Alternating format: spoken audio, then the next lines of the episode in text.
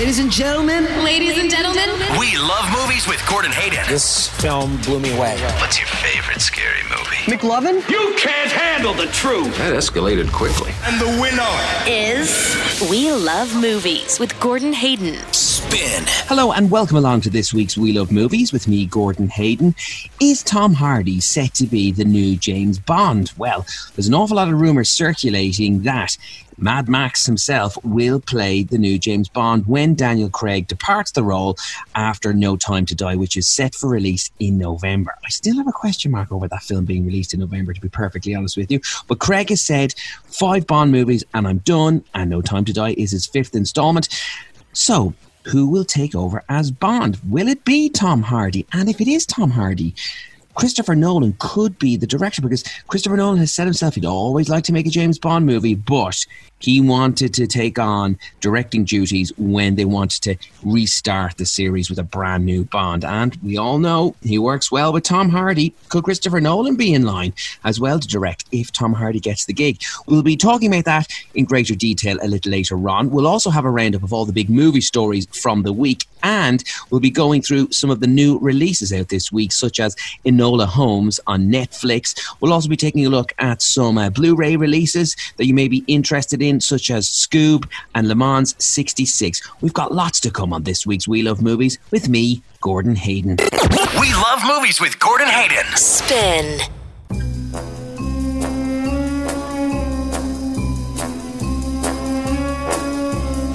Then we love movies. We're going to talk all things James Bond. And no, it's not going to be No Time to Die. We're not previewing that film, but we're going to talk about who Daniel Craig's successor is going to be because there's a big rumor circulating around Tom Hardy that it's pretty much a done deal that the current Mad Max is going to become the new 007. But is very true to this rumor? Well, our man Andy McCarroll has been digging deep to try and find out, and he joins me now. Andy, I'm a little unsure about this story, if I'm being brutally honest with you. But what do we know so far? Like, who's been behind this story, and is there any? Are they a credible source from the in the, in the first place? It's looking like they're they're not the most credible. It's come from nobody official. There's nobody at Sony, nobody from Tom Hardy's people, or even Tom Hardy himself has even spoken about the rumor. So it all seems to have originated from a site called the Vulcan, which is not exactly where I get all my news. It has just built up a complete head of steam, though. So there, I think there may be something to the fact that this has been leaked to a site to try and get a bit of momentum and see, you know, take basically the public's temperature on how they feel Tom Hardy would be.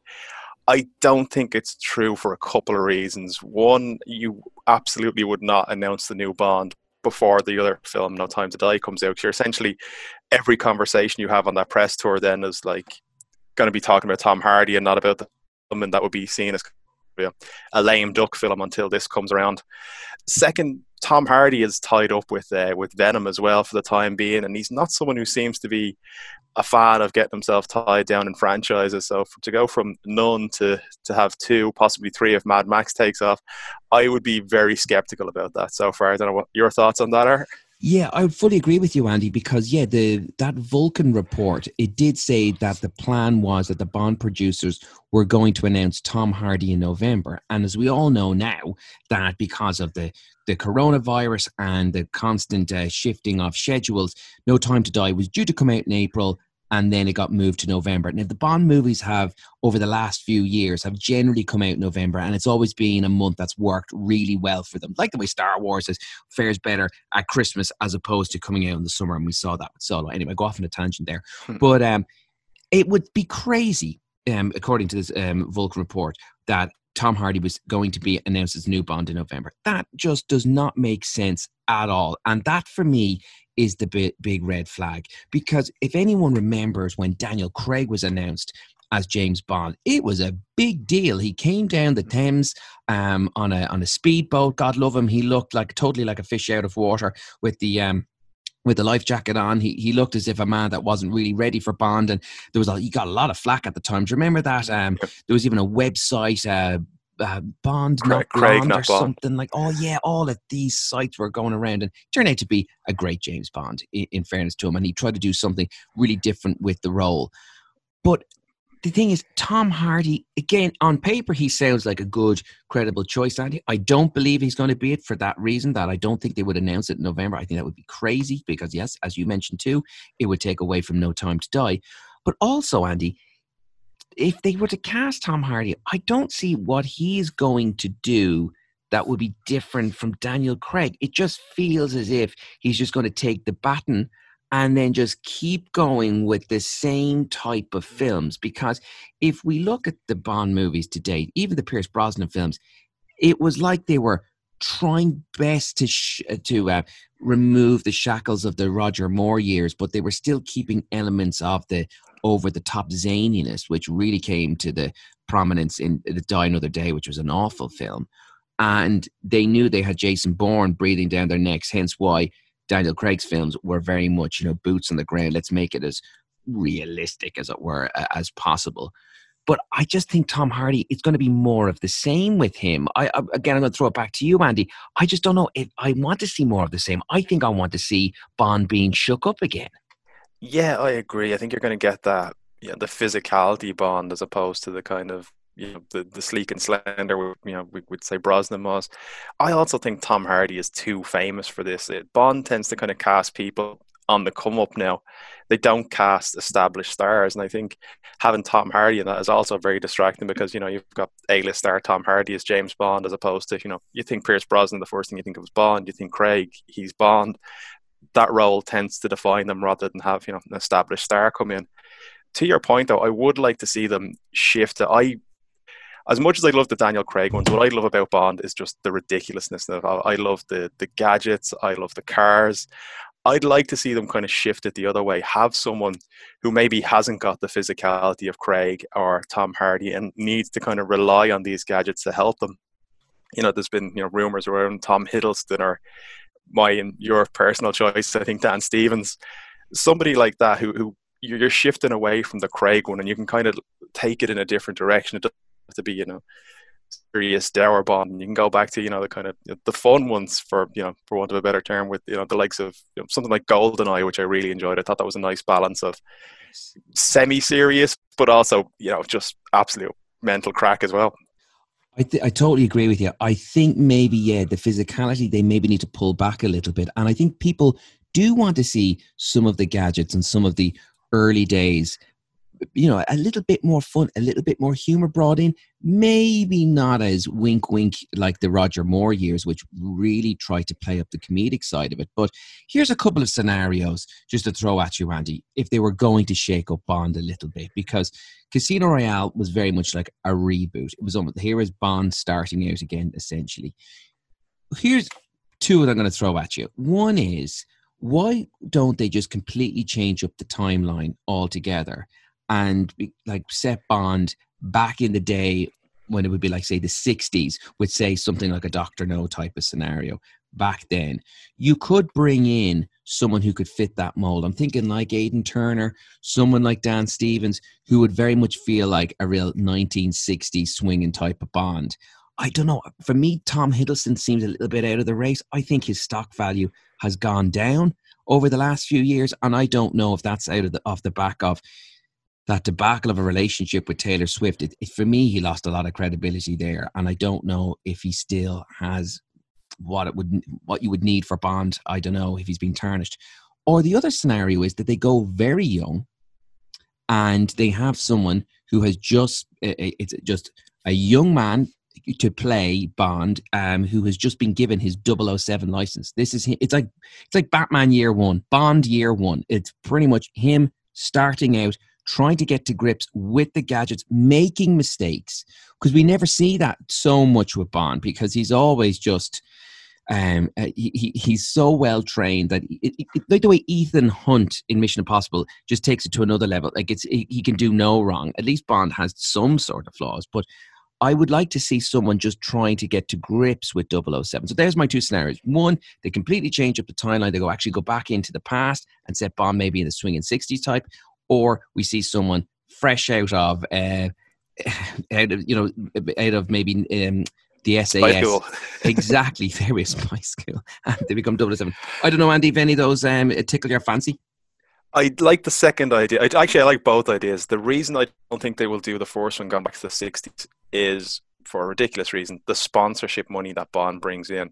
Like, Bond was pushed back at the start of uh, when COVID happened because Asian cinemas hadn't opened, and the Asian market is the highest buyer of Omega watches or Omega watches, wherever you pronounce that.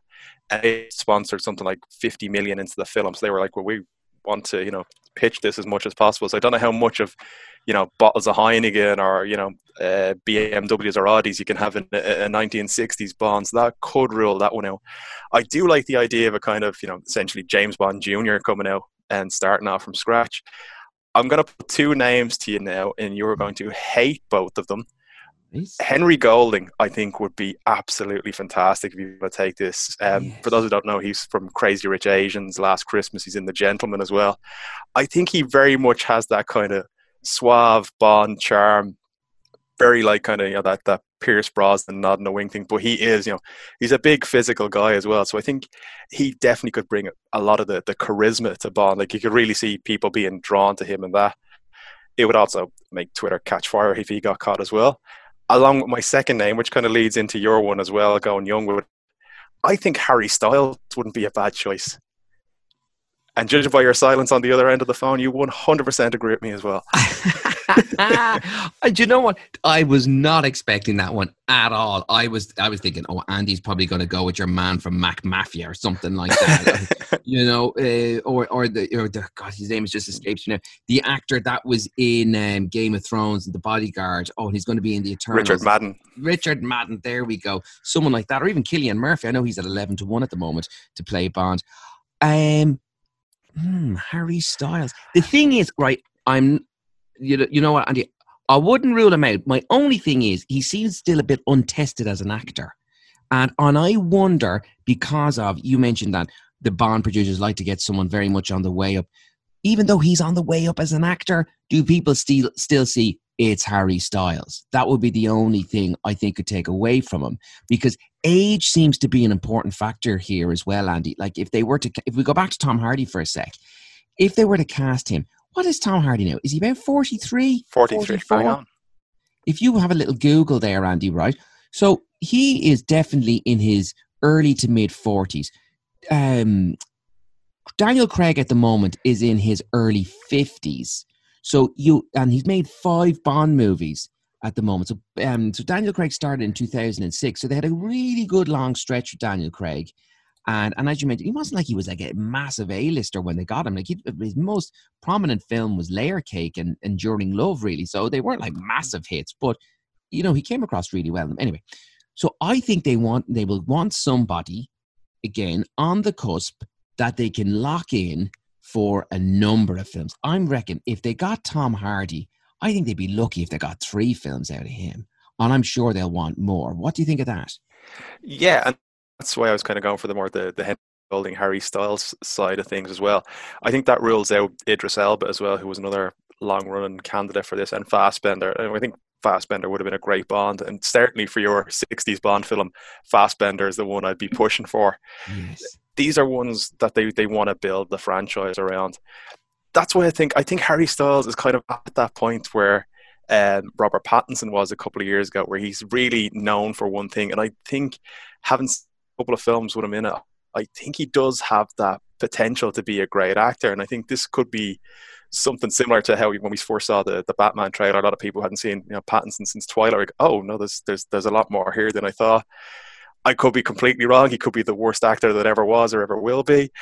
But I just think that would be the kind of thing. That's an announcement that would really mix things up. Whereas I think if you get Tom Hardy, people go, "Yep, that's grand. It's more the same." Whereas Harry mm. Styles, you'd have a very that's a conversation that's going to run and run, especially now when you don't know when Bond will be back. That's something that could have real legs and could really be something different to, to what's gone on now.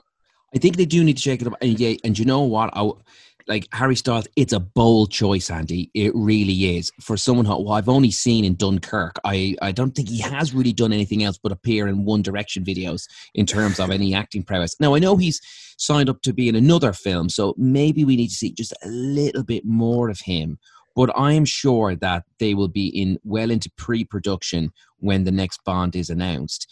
And yeah, I do think people want to see someone that is not an obvious choice. Tom Hardy just seems too obvious. It's like, yeah, it's Tom Hardy. You know what I mean? And he's going to be a bit of a bruiser in it. And I think we need a different type of Bond. I think we do need to, to shake it up all in all. I and I know ever since we every year, Andy, we pretty much do this slot, don't we, about James Bond because the rumors keep circulating. We always sort of narrow down who we think would be great. I know a lot of the bookies would love Cillian Murphy. Uh, he's at eleven to one, as I mentioned, but I still think he's too old. I think he's too old for it, and I think Cillian Murphy would be a great Bond villain. There's just something about his the the steeliness in his eyes that I just don't see Bond, but I see him as a he would have made a great Blofeld as opposed to that villain for hire Christoph Waltz. And and also, Andy, I just want to throw out there. I know Henry Cavill's name has been thrown in there. I know he came very close to nabbing Bond back in 2006. He was runner up to Daniel Craig. I just think he'd be a painful Bond. I, I, I don't know. I just what Henry Cavill. Where does he sit with you?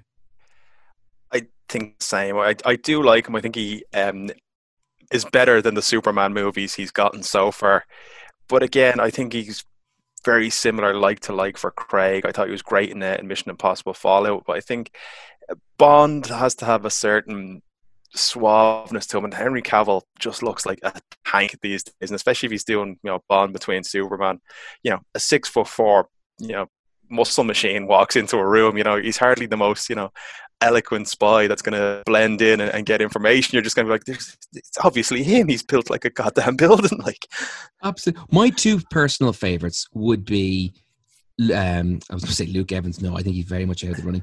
Um, Dan Stevens, who I've always flown the flag for, who I just think is such a great actor. I really do. And I know he was in that recent Eurovision song, um, Eurovision um, uh, song contest film with Will Ferrell. And um, he I think he was the best thing in it. He just he has charm, he has humor. Yes, he's got the steely look, but there's a warmth to Dan Stevens that Cillian Murphy doesn't have. And I just think he would be able to do the nuts and bolts action, have the serious edge, but I think really bring a humorous side. So I think he has that. Then you have Aidan Turner. He would be my second choice. And Aidan Turner would probably be a throwback to a little bit of Brosnan with a hint of Roger Moore. And he is a sexy young man, is Aidan Turner. like, you know, he's a handsome, handsome man. And there's just something very sophisticated, charismatic about him. I don't know necessarily about the humor too much. And I maybe need to work on that because I, I wouldn't want him going down the full Timothy Dalton route where Dalton just played it way too serious because he wanted to really, really um, have the his Bond be the one from Ian Fleming's books. But I again, Aidan Turner, if he could bring a little bit more humor, I think he could be another strong choice. So Andy, for you, who I know you mentioned Harry Styles, but if you it, who would be your ultimate dream choice though? For me, I've I've completely just talked myself into I I'm not going to steal your pick. Dan Stevens has been our kind of consensus one for a while. I've really gotten on board this week with Henry Golding. The more I, I look, the more I think about it, the more I think he would be absolutely perfect for it. Never going to happen in a million years, but he would be my pick at the moment. And tune in next week when I change it to Jamie Dornan or somebody like that. Lovely. Andy, thank you so much for that. That's Andy McCarroll. And Andy's going to be back a little later on and he's going to have a full roundup of this week's movie news. But that is our take on uh, who we think should be the new James Bond. Dan Stevens, pretty much for me, Henry Golding for Andy, and the wild card being Harry Styles. Let us know what you think about those choices. You get onto Twitter and let us know. Use the hashtag. We love movies with Gordon Hayden. Spin.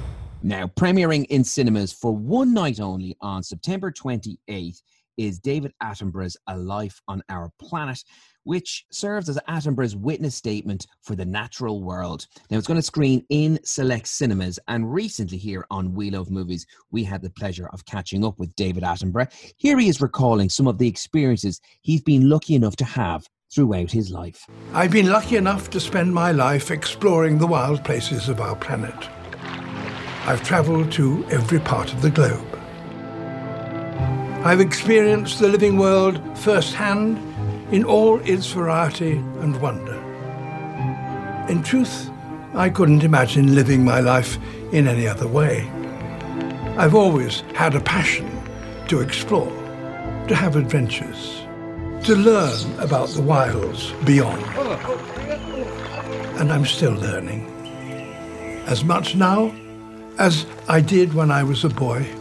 And David Attenborough's A Life on Our Planet will be playing in select cinemas only on September 28th. We love movies with Gordon Hayden. Spin. Now, when we love movies, we're going to take a look at this week's new releases because last week we had Bill and Ted Face the Music in cinemas. This week, there's no cinema releases. We very much have what's playing on streaming services and what's new to DVD and Blu ray. The most prominent film of note is Enola Holmes from Netflix. This is based on the, the Nancy Springer book series. And joining me now to review the film is Chris Wasser. Hello, Chris. How are you? Gordon, I'm very well. How are you doing? I'm very good. Oh, Chris, it, it, it, seems like it may have been a burden to undertake uh, reviewing Enola Holmes, but anyone that saw the trailer to this initially, Chris was just like, oh, for God's sake, well, there, there, there, was a bit of that, yeah, and and certainly for me, maybe just because of my ignorance in terms of I had never heard of this book series before, um, and I'm kind of wondering as well: is there a need to approach, uh, you know, the Sherlock story from another angle? Uh, perhaps there, there there is, in the sense that you know this is coming at it from a completely fresh side that you know it's it's based on the Nancy Springer book series, um, but it's looking at you know what life might have been like for for Sherlock's uh, younger sibling. Um, you know, at a time when the boys had all the fun, at a time when no one would take you know a young female detective seriously, at least not one who was still in her teens.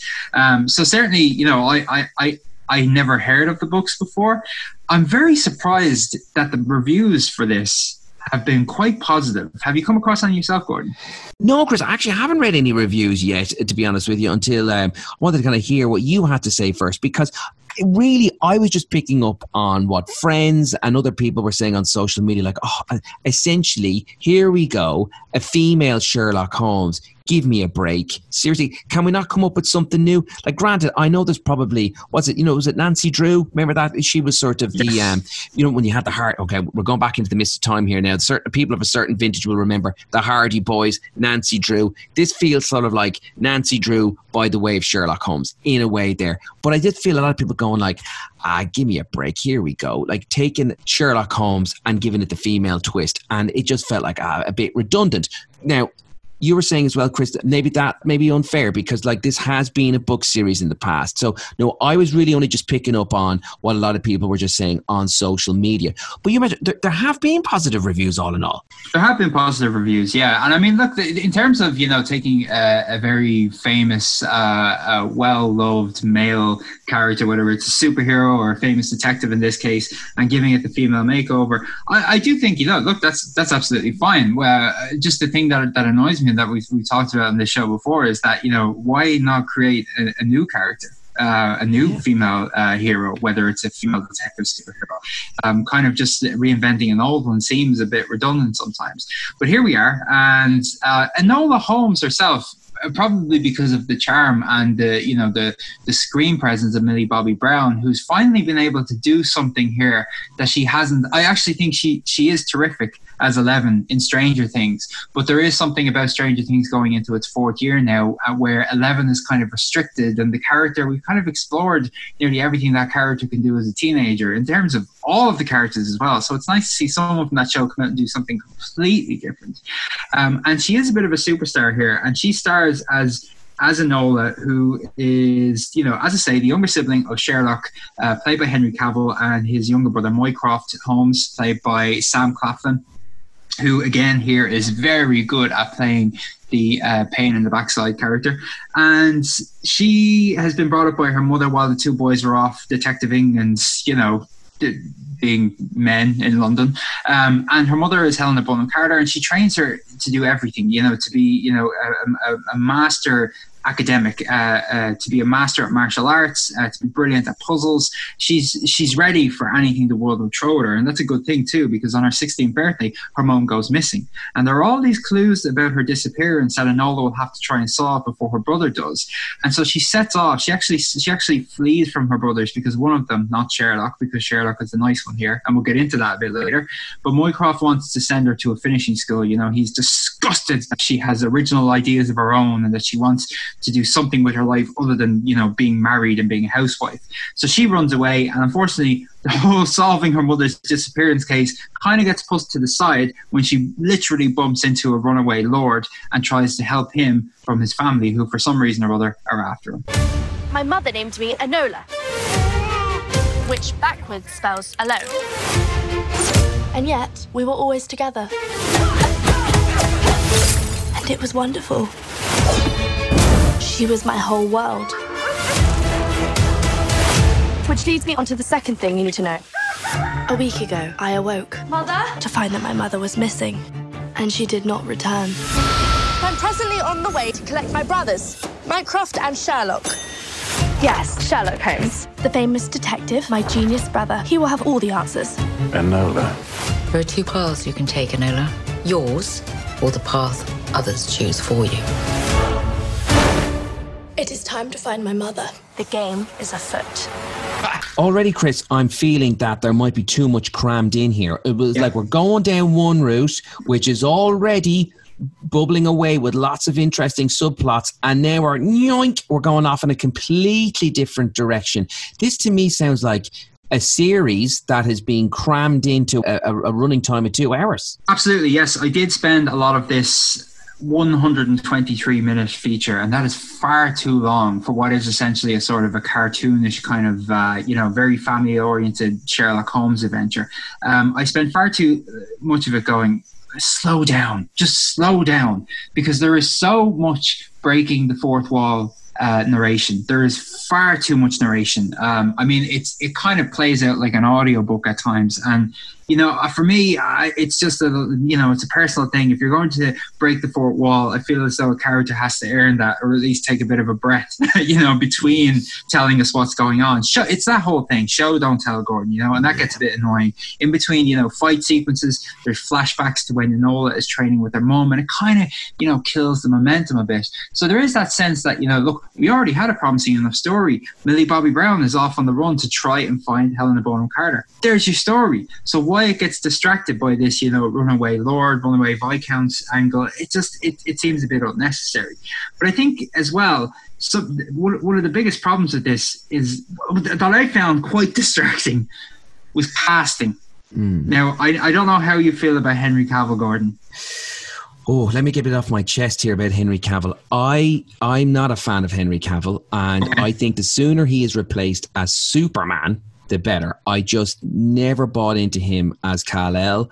I know he seemed to go down fairly well on the Tudors, but I haven't seen apart from Mission Impossible Fallout. Yes, yeah. Um, apart from that, I haven't really seen him do anything on the big screen that has really, you know, made me sit up and go, hmm, he, he's pretty decent. By all accounts, he's good in The Witcher. And in fairness, I haven't watched that, but then the character doesn't really ha- show much emotion. So it seems like he can play very one note. Witcher fans may be, you know, up in arms over that, but he seemed like a bit, a good bit of casting there because he could really go down the mannequin route, which he's very good at doing.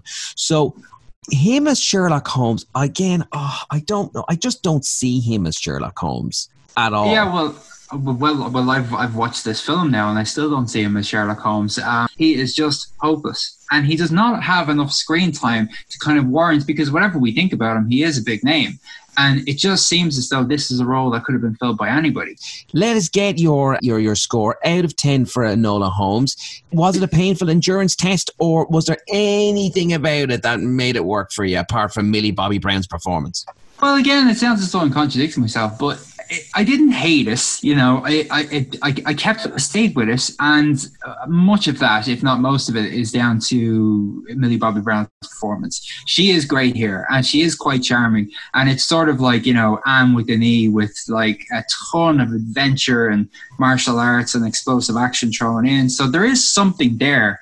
I just wish it had spent more time telling a story with a beginning, middle, and end instead of you know spending two hours spinning plates trying to set up a franchise because that's exactly what it's doing here. It is mm. wide open, not just for a sequel, but an entire franchise. Oh, God, so I'd have to, I think I'd have to go with, you know, look, five out of 10, I think is fair. And at the same time, if they can tighten things for the next one, I'll go back in. Okay, Chris, thank you so much for that. Five out of 10 for Enola Holmes, which is currently on Netflix if you're looking for a new release uh, this weekend. Chris Wasser, a pleasure as always. Chris is our resident film reviewer. And that's it for part one of We Love Movies. But still to come, we'll be hearing more from Keanu Reeves and Alex Winter about Bill and Ted Face the Music. And we'll have a roundup of all the big movie stories from the week. We Love Movies is back shortly. We love movies with Gordon Hayden. Spin. You're very welcome back to We Love Movies with me, Gordon Hayden. Now, out in cinemas last week was Bill and Ted Face the Music, which is the third and final installment in the Bill and Ted series. It sees Keanu Reeves and Alex Winter reunite. They've come back to play these cult characters after being away from them for nearly 30 years. It's been a good old stretch since they last played Bill and Ted. And it seems that lightning has struck once again. The film has done reasonably good business stateside, and over here, there's been a lot of positive reviews for the film. The real negative being that it could have done with a bigger budget to really enhance some of the effects and some of the uh, the storyline in terms of the time travel aspect of it. But all in all, the film has its heart in the right place. Bit of a ramshackle type plot, but all in all, there's a lot of love and the chemistry there between Keanu Reeves and Alex Winter is still very much at the fore. Our Serena Bellissimo, she recently spoke to Keanu Reeves and Alex Winter about reuniting nearly 30 years later for Bill and Ted Face the Music. Here's how she got on. Hey, Death. Uh, if it isn't the Wild Stallions. Have you come to sue me again? No, Death. Not at all. We just need to talk to you, Death talk to the head. Alex and Keanu, it is so great to have you back as Bill and Ted. Thank you. Um, Alex, you guys have been talking about doing this for a long time. Why did it take so long to happen? Well, you know, we uh, we were presented with an idea by the writers, and we thought the idea was great. Then they went out and, and wrote a script, and uh, then it took many years to get financed. And I think in the end, it really came down to the fans being very, very vocal about wanting another movie, and that's what pushed it over over the top. Keanu, there's a point in the film where Ted says, Bill, my friend, I have a feeling things are going to change in the most outstanding way. When did you realize that people were actually starting to take notice of Bill and Ted, and how did your life change? Yeah, I mean, I guess when people would kind of shout out at me from the street, you know, like be excellent or party on, dude, or you know, I just see them and they do air guitar. Um, yeah. Well, I I really enjoyed this film. Um, I expected to have fun, but I don't know if it's COVID nineteen or whatever. But I didn't expect to be. I did expect to be smiling at the end, but I didn't expect to be shedding tears when it was all over. Alex, how did you feel when it was all over? Um, I think I slept for about a week um, but uh, you know, it was a really lovely experience. Uh, a lot of us have been friends for a very long time, but we haven't gotten to perform together, Keanu and I, and uh, you know, we haven't been kind of back in the trenches all together. So it was a very familial experience, and we loved working with Dean Parisot. He was an amazing director to work with, and the actors we had were so great, and they all brought like so much effort and passion to it. So um, it was a really lovely experience. I'm really, really grateful we got to make it. I'm looking forward to fans being able to see it. Well, fans are going to be thrilled. Um, and I love that. I'm not going to give anything away because I think that's part of the, the great thing about it. You're watching it, you're seeing all these little Easter eggs.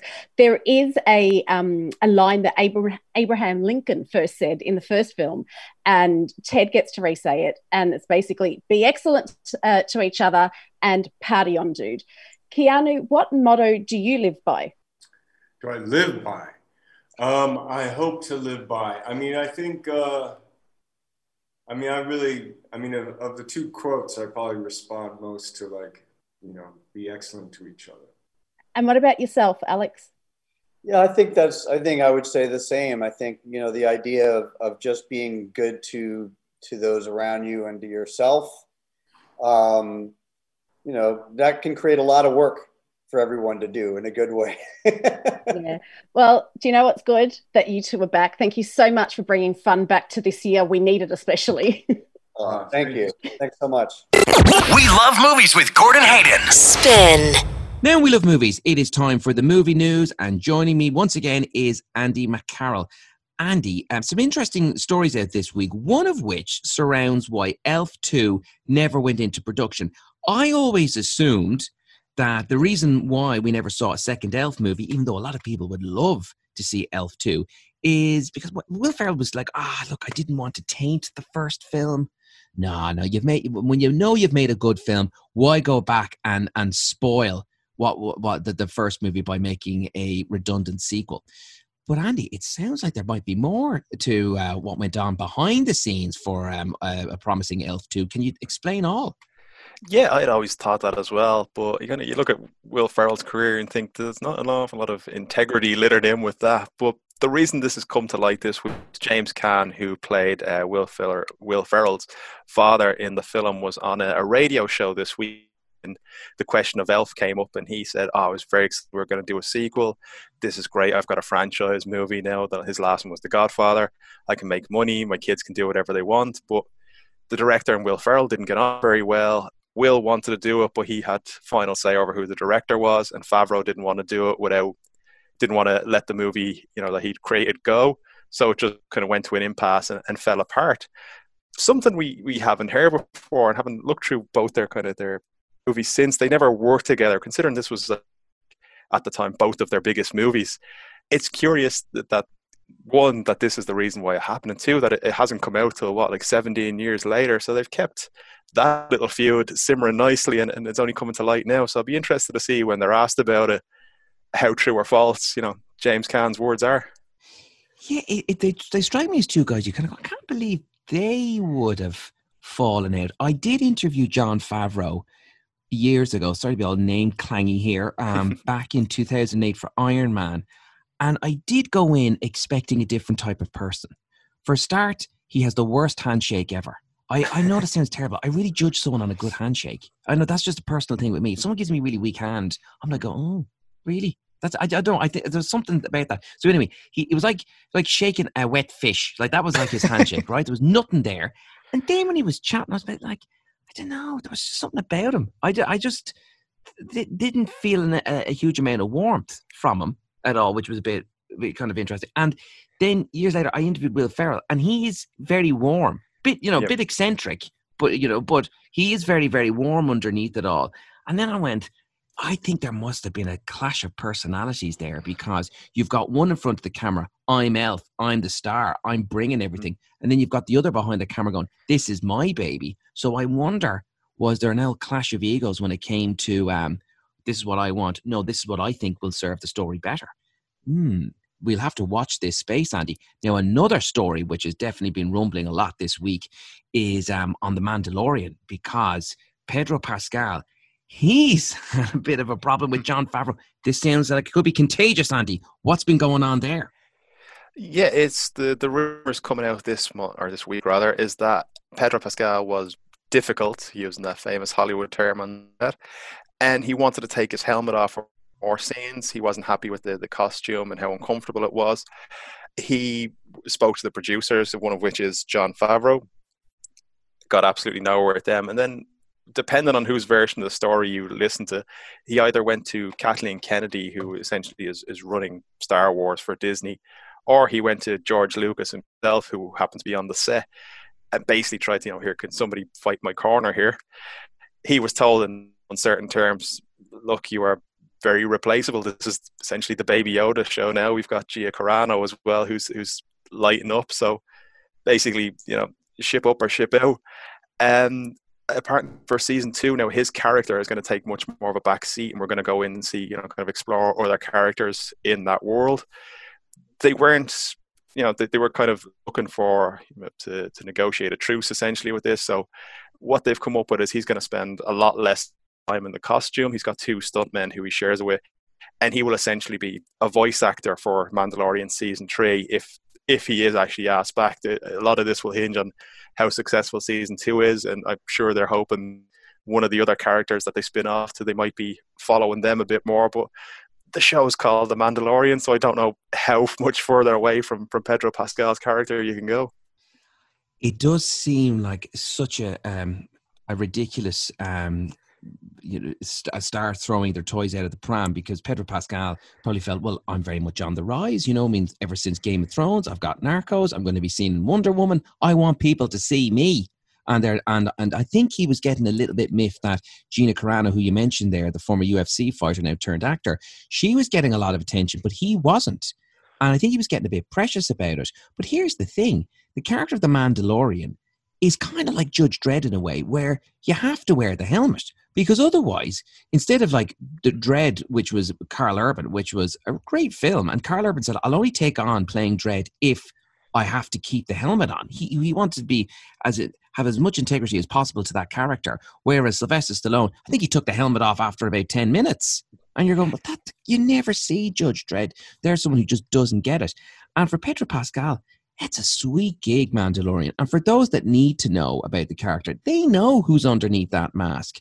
And it's crazy, but he felt, oh, uh, we're not going to get to explore certain aspects of the character because, of course, he, you know, it's not like he has the helmet on all the time. There's obviously when he, he has to eat, if he's, uh, you know, there's other parts of his life that he would have the helmet off for. And uh, why can't we see that? But I think the thing about the, um, the, the characters, there's a, there's a huge element of mystery about it. You take that mask off, and then all is revealed and you'll see the man behind underneath the mask and you don't want that. And because like a superhero you know you, you don't want to take off the, the, the, the cowl essentially. So i think to be honest with you andy i think it's a it's a very silly move on pedro pascal's part just on your own take. What what do you think? Yeah 100% like that's such a, an integral part of the character. Like that is you know the, the whole armor the whole you know mandalorian you know, mythology and backstory to them is that they don't take off the costume. And for him to turn around, like he would have known this sign on because it's pretty much the entire plot point of season one is the fact he doesn't, you know, take off the armor. So for him to turn around after season two and say, "Well, I want to take this off and do that," and all of a sudden, you know, maybe I'll, I'll go shirtless for a couple of scenes, it's just absolutely ridiculous. Which makes me think there might not be a lot of truth to it, but as we've seen before, every single Star Wars film or property, there's some drama behind the scenes. You had Lord and Miller kicked off Solo. You had you know Rian Johnson, all the, the drama with the Last Jedi. Colin Trevorrow was kicked off uh, Rise of Skywalker. So it just seems like they can't do a Star Wars property without somebody throwing their toys out of the pram or Lucasfilm and Disney getting involved and firing somebody. So they had the first season which went really well. And now all of a sudden it's just like no, things are going too well. Let's mix it up and cause a bit of drama. So they're certainly not going to fire baby yoda as petulant as i heard he is behind the scenes. So uh, you know it, it, seems you know more like you know, that pedro pascal is the one who's going to draw the ire now these ones. But I, yeah. I don't understand why they can't just make a star wars film or tv show without somebody getting fired. I think Kathleen Kennedy is, is auditioning for the new season of The Apprentice at this stage. But yeah, I, I you just feel like their house isn't in order. it's, it's like people don't know the roles that they need to have prior to shooting. It's like with Lord and Miller. You hire those guys because of what they're going to bring, and then they do exactly what you've hired them to do, and then you fire them because you're not happy about it. Ridiculous. Andy, thank you so much for that. Really appreciate that. Is a roundup of this week's movie news with Andy McCarroll. And that's our lot for this week on We Love Movies. Thank you so much for your company. We will be back again next Sunday from 8 here on Spin with a roundup of what's happening in the world of film. For me, Gordon Hayden, enjoy the rest of your Sunday.